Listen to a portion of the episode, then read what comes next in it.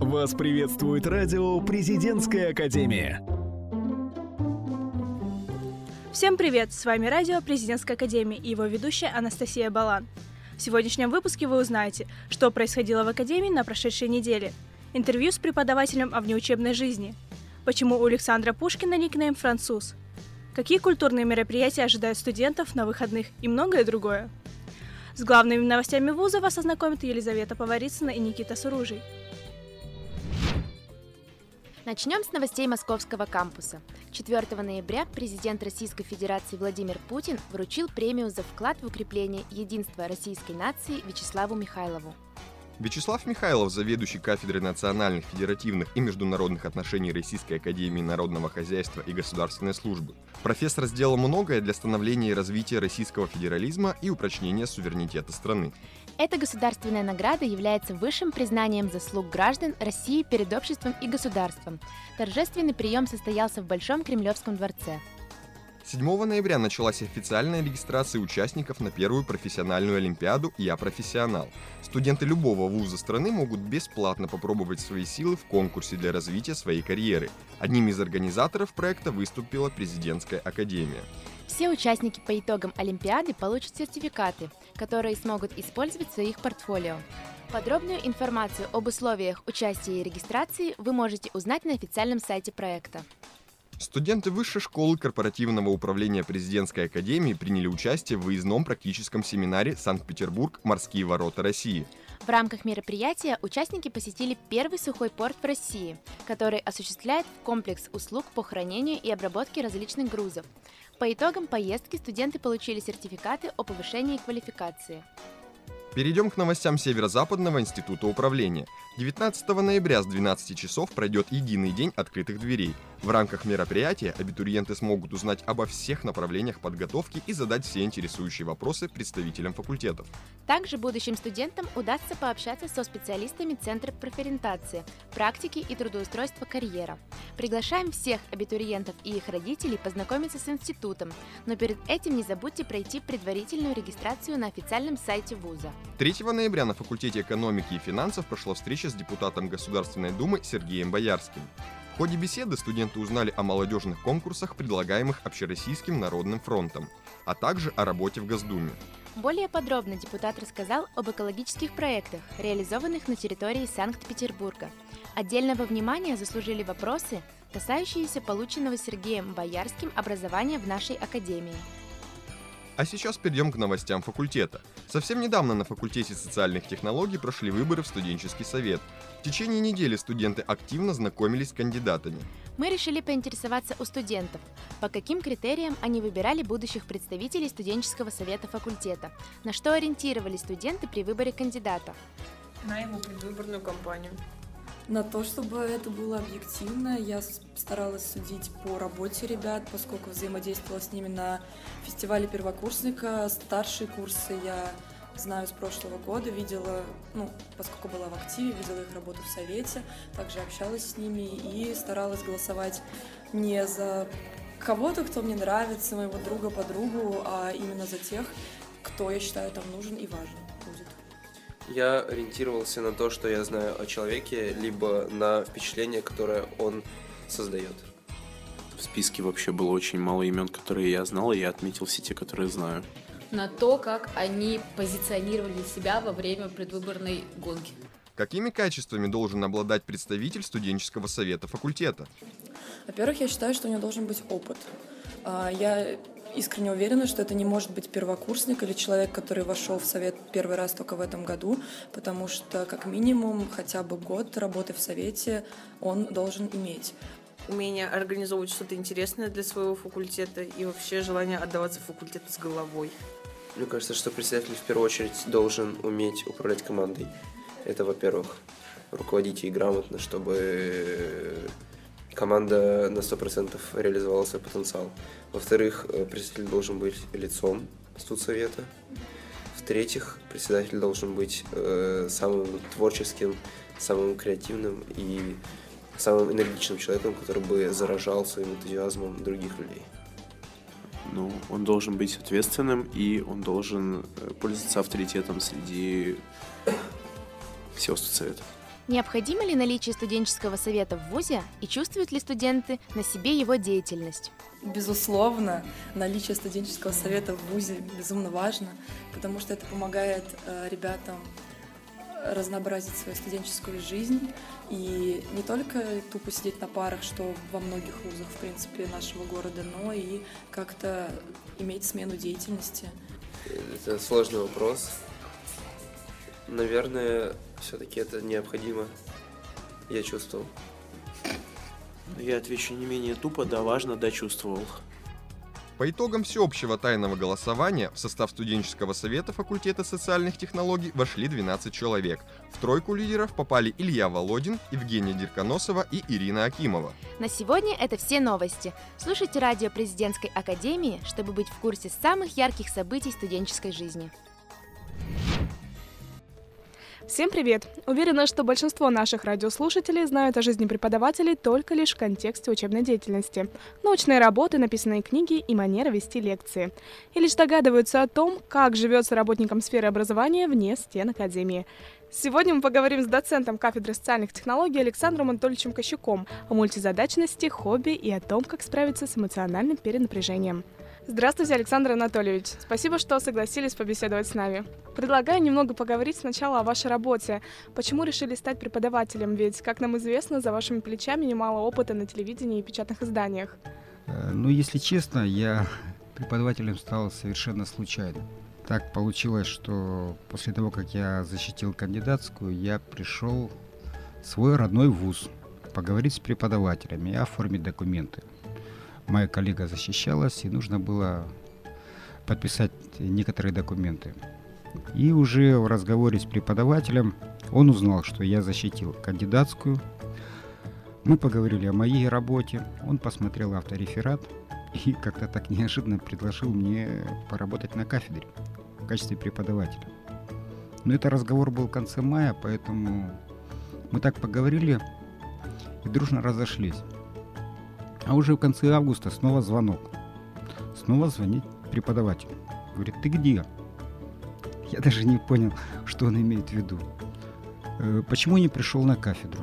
Мы тебя ждем. 1 сентября, начало учебного года, ты будешь у нас работать. Ну вот, как-то так я даже не планировал, если честно сказать. А потом попробовал, все же решился, ну вот, уже с 2007 года осваивая новую специальность для себя. А скажите, Александр Анатольевич, что вам помогает отвлечься от будничной рутины? Может быть, хобби? Просто нужно переключиться на другую тему. Есть у меня хобби, я очень люблю фотографировать. Поэтому, если есть возможность, то лучше всего взять фотоаппарат и пойти с ним погулять по городу. Насколько мы знаем, помимо преподавания вы также работаете в качестве журналиста. Поделитесь секретом, как вы это успеваете сделать. Наверняка у вас случаются перенапряжения эмоциональные. Насколько это страшно, как бороться? Если ты э, чувствуешь, что ты выгорел, да, или не то, что выгорел, а просто устал, просто отложи это все в сторону и займись чем-то другим. Это легче всего.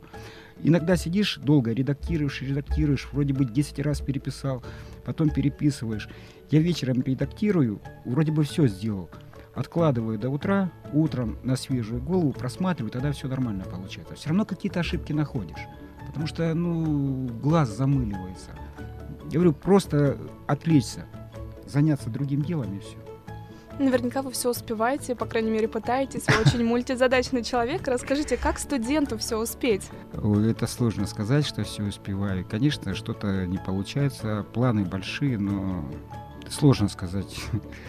Нужно стремиться просто к этому. Если есть желание, я думаю, сделать можно. Все равно вы думаете, что у меня все получается. Нет, конечно. Бывает много, обычно планы очень большие, но, к сожалению, не все задуманное сбывается. Мы надеемся, что у студентов все сбудется, и также ваши задумки тоже воплотятся в жизнь. Мы благодарим вас еще раз за такую интересную беседу, и до новых встреч!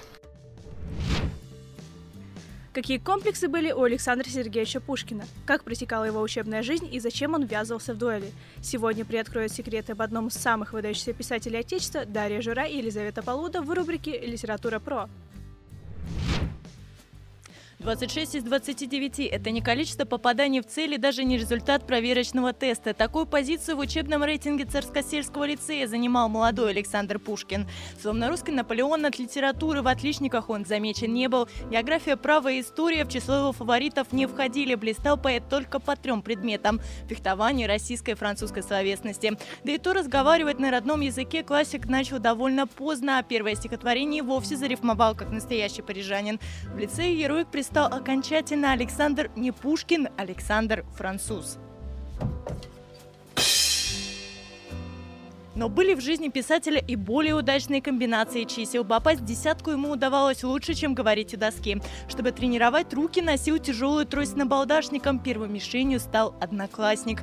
Хорошо, хоть вместо пуль была клюква. В боевом столкновении пришлось сойтись с Кюхельбекером за острые эпиграммы, ведь отвечать надо.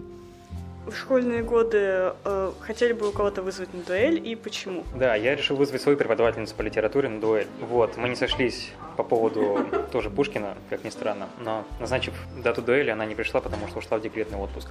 И это ее спасло. Ну, нет, такого желания не было, потому что я, в принципе, не конфликтный человек.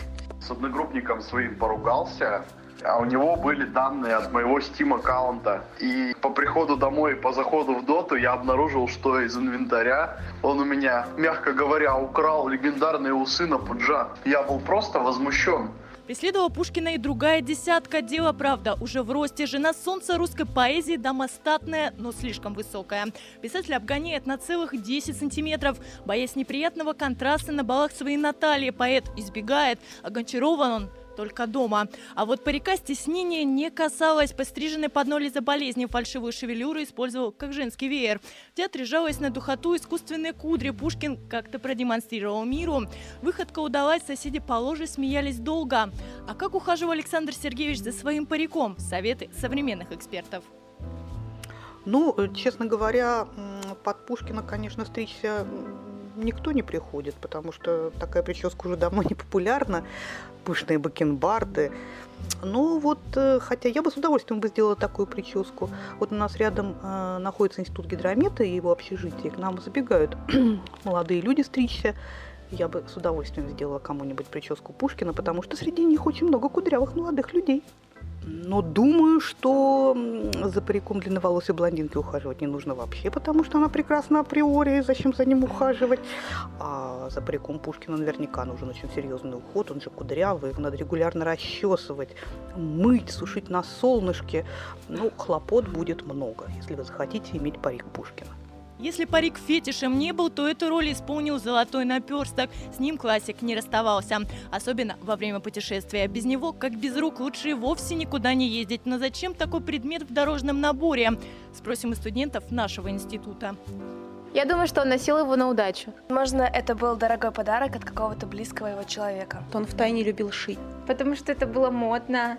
А, или он убивал им э, мух и тараканов, которые ползали на столе, и они ему мешали писать стихотворения всякие.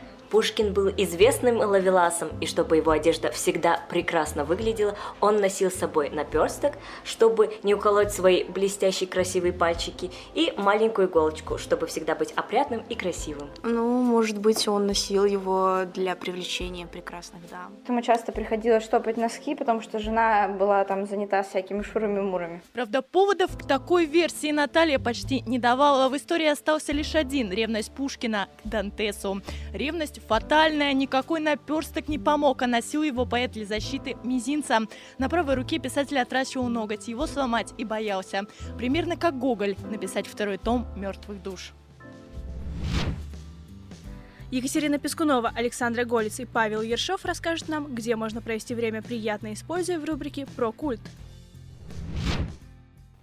Прошла неделя, а это значит, что про культ снова с вами. Ребят, чем мы можем удивить наших слушателей на этот раз? Думаю, начать стоит, как всегда, с чего-нибудь броского. Я узнал, что проект искусства Лего был назван каналом CNN, одним из самых ярких выставок 2017 года. Ее уже увидели в Америке, Австралии, Западной Европе и Москве. И теперь нашумевшая экспозиция откроется в Петербурге в торговом центре галерея до 8 января. Миллионы кубиков Лего под умелым руководством нью-йоркского художника Натана Савая были превращены в 80 масштабных скульптур. На выставке можно увидеть портреты известных людей, например, Энди Ворхола и Боба Дилана, фигуры героев кино и мультфильмов, объемные шедевры мировой живописи, среди которых «Девушка с жемчужной сережкой» Яна Вермеера, «Мона Лиза» Леонардо да Винчи, «Крик» Эдварда Мунка, «Звездная ночь» Винсента Ван Гога и другие. Кстати, я слышала, что автору удалось изменить зрительское представление о конструкторе Лего как о детской игрушке и доказать, что он может быть основой настоящих произведений искусства, глубоких и выразительных. А самое интересное, что в интерактивной части выставки находится зона свободного творчества, где любой желающий может смастерить собственный арт-объект из пестрых деталей. Наиболее оригинальные по замыслу работы представлены в отдельной галерее – Жаль, правда, что на билет не распространяется студенческая скидка, поэтому стоить он будет 450 рублей. Да, не дешево, но зато с изюминкой. Хотела бы добавить к вашему игровому искусству искусство анимационное. Так, в рамках фестиваля мультивидения в Ирарте проходит выставка, исследующая феномен анимации как изобразительного искусства. Посетители смогут видеть 23 работы видеохудожников со всего мира. География проекта охватывает Россию, Венгрию, Японию и другие страны. Россию представляет Андрей Сикорский с произведением «Внутренние герои». Несмотря на то, что анимация по сути своей ближе к изобразительному искусству, чем к традиционному кинематографу, сочетание цветов и форм не затмит присутствие того или иного образа. Выставка «Герои и иллюзии» пристально изучает, как личность, главный двигатель сюжета в кино, действует среди анимации, где и всегда предполагается повествование. Столь интересный проект стоит успеть посетить до 4 декабря. Мне, как частому посетителю Юрарты, билеты пойдет совершенно бесплатно. Просто покажу свой годовой абонемент администрации на входе. Тем же, кто решит прикоснуться к современному искусству впервые, посещение обойдется в 350 рублей. Мы все говорим о современном искусстве, его разнообразии и наполненности, а между тем не стоит забывать и о старой доброй классике. В главном штабе Эрмитажа до 31 декабря проходит выставка «Немецкая и австрийская живопись XIX века» из особняка барона Александра Штиглица. Жителям Петербурга известен особняк барона Штиглица на английской набережной. Однако пока он находится на реставрации, картины из коллекции мецената перенесли в стены Эрмитажа. Для декорирования своего дома банкир заказывал полотна у немецких и австрийских авторов, как известных мастеров, так и начинающих живописцев. Чтобы своими глазами познакомиться с произведениями, а потом за теплой чашкой кофе обсудить их с друзьями, вам ничего не придется платить, вход в Эрмитаж для студентов совершенно бесплатный. Раз уж мы начали разговор об исторических местах Петербурга, то просто невозможно не упомянуть выставку «Жизнь под мостами», которая проходит в арт-центре Борей. Композиция представляет из себя одноименную серию работ Павла Акмана.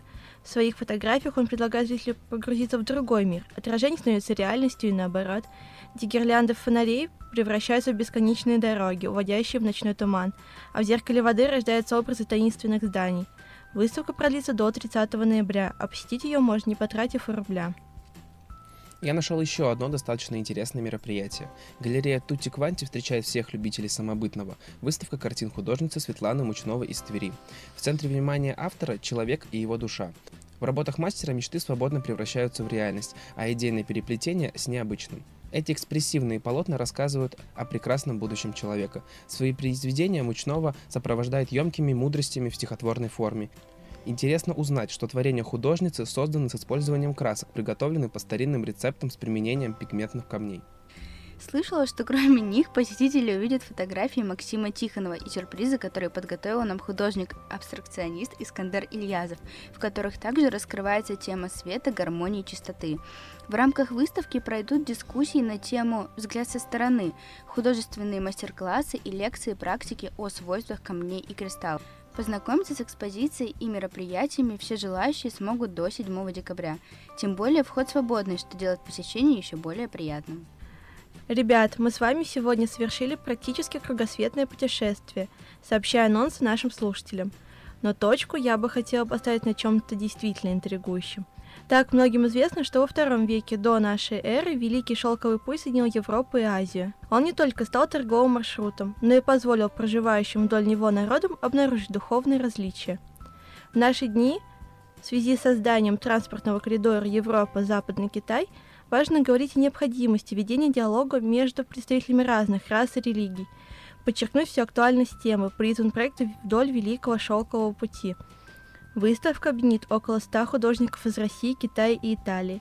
Они представляют не только Запад и Восток, но и разные религии, христианство, буддизм, мусульманство.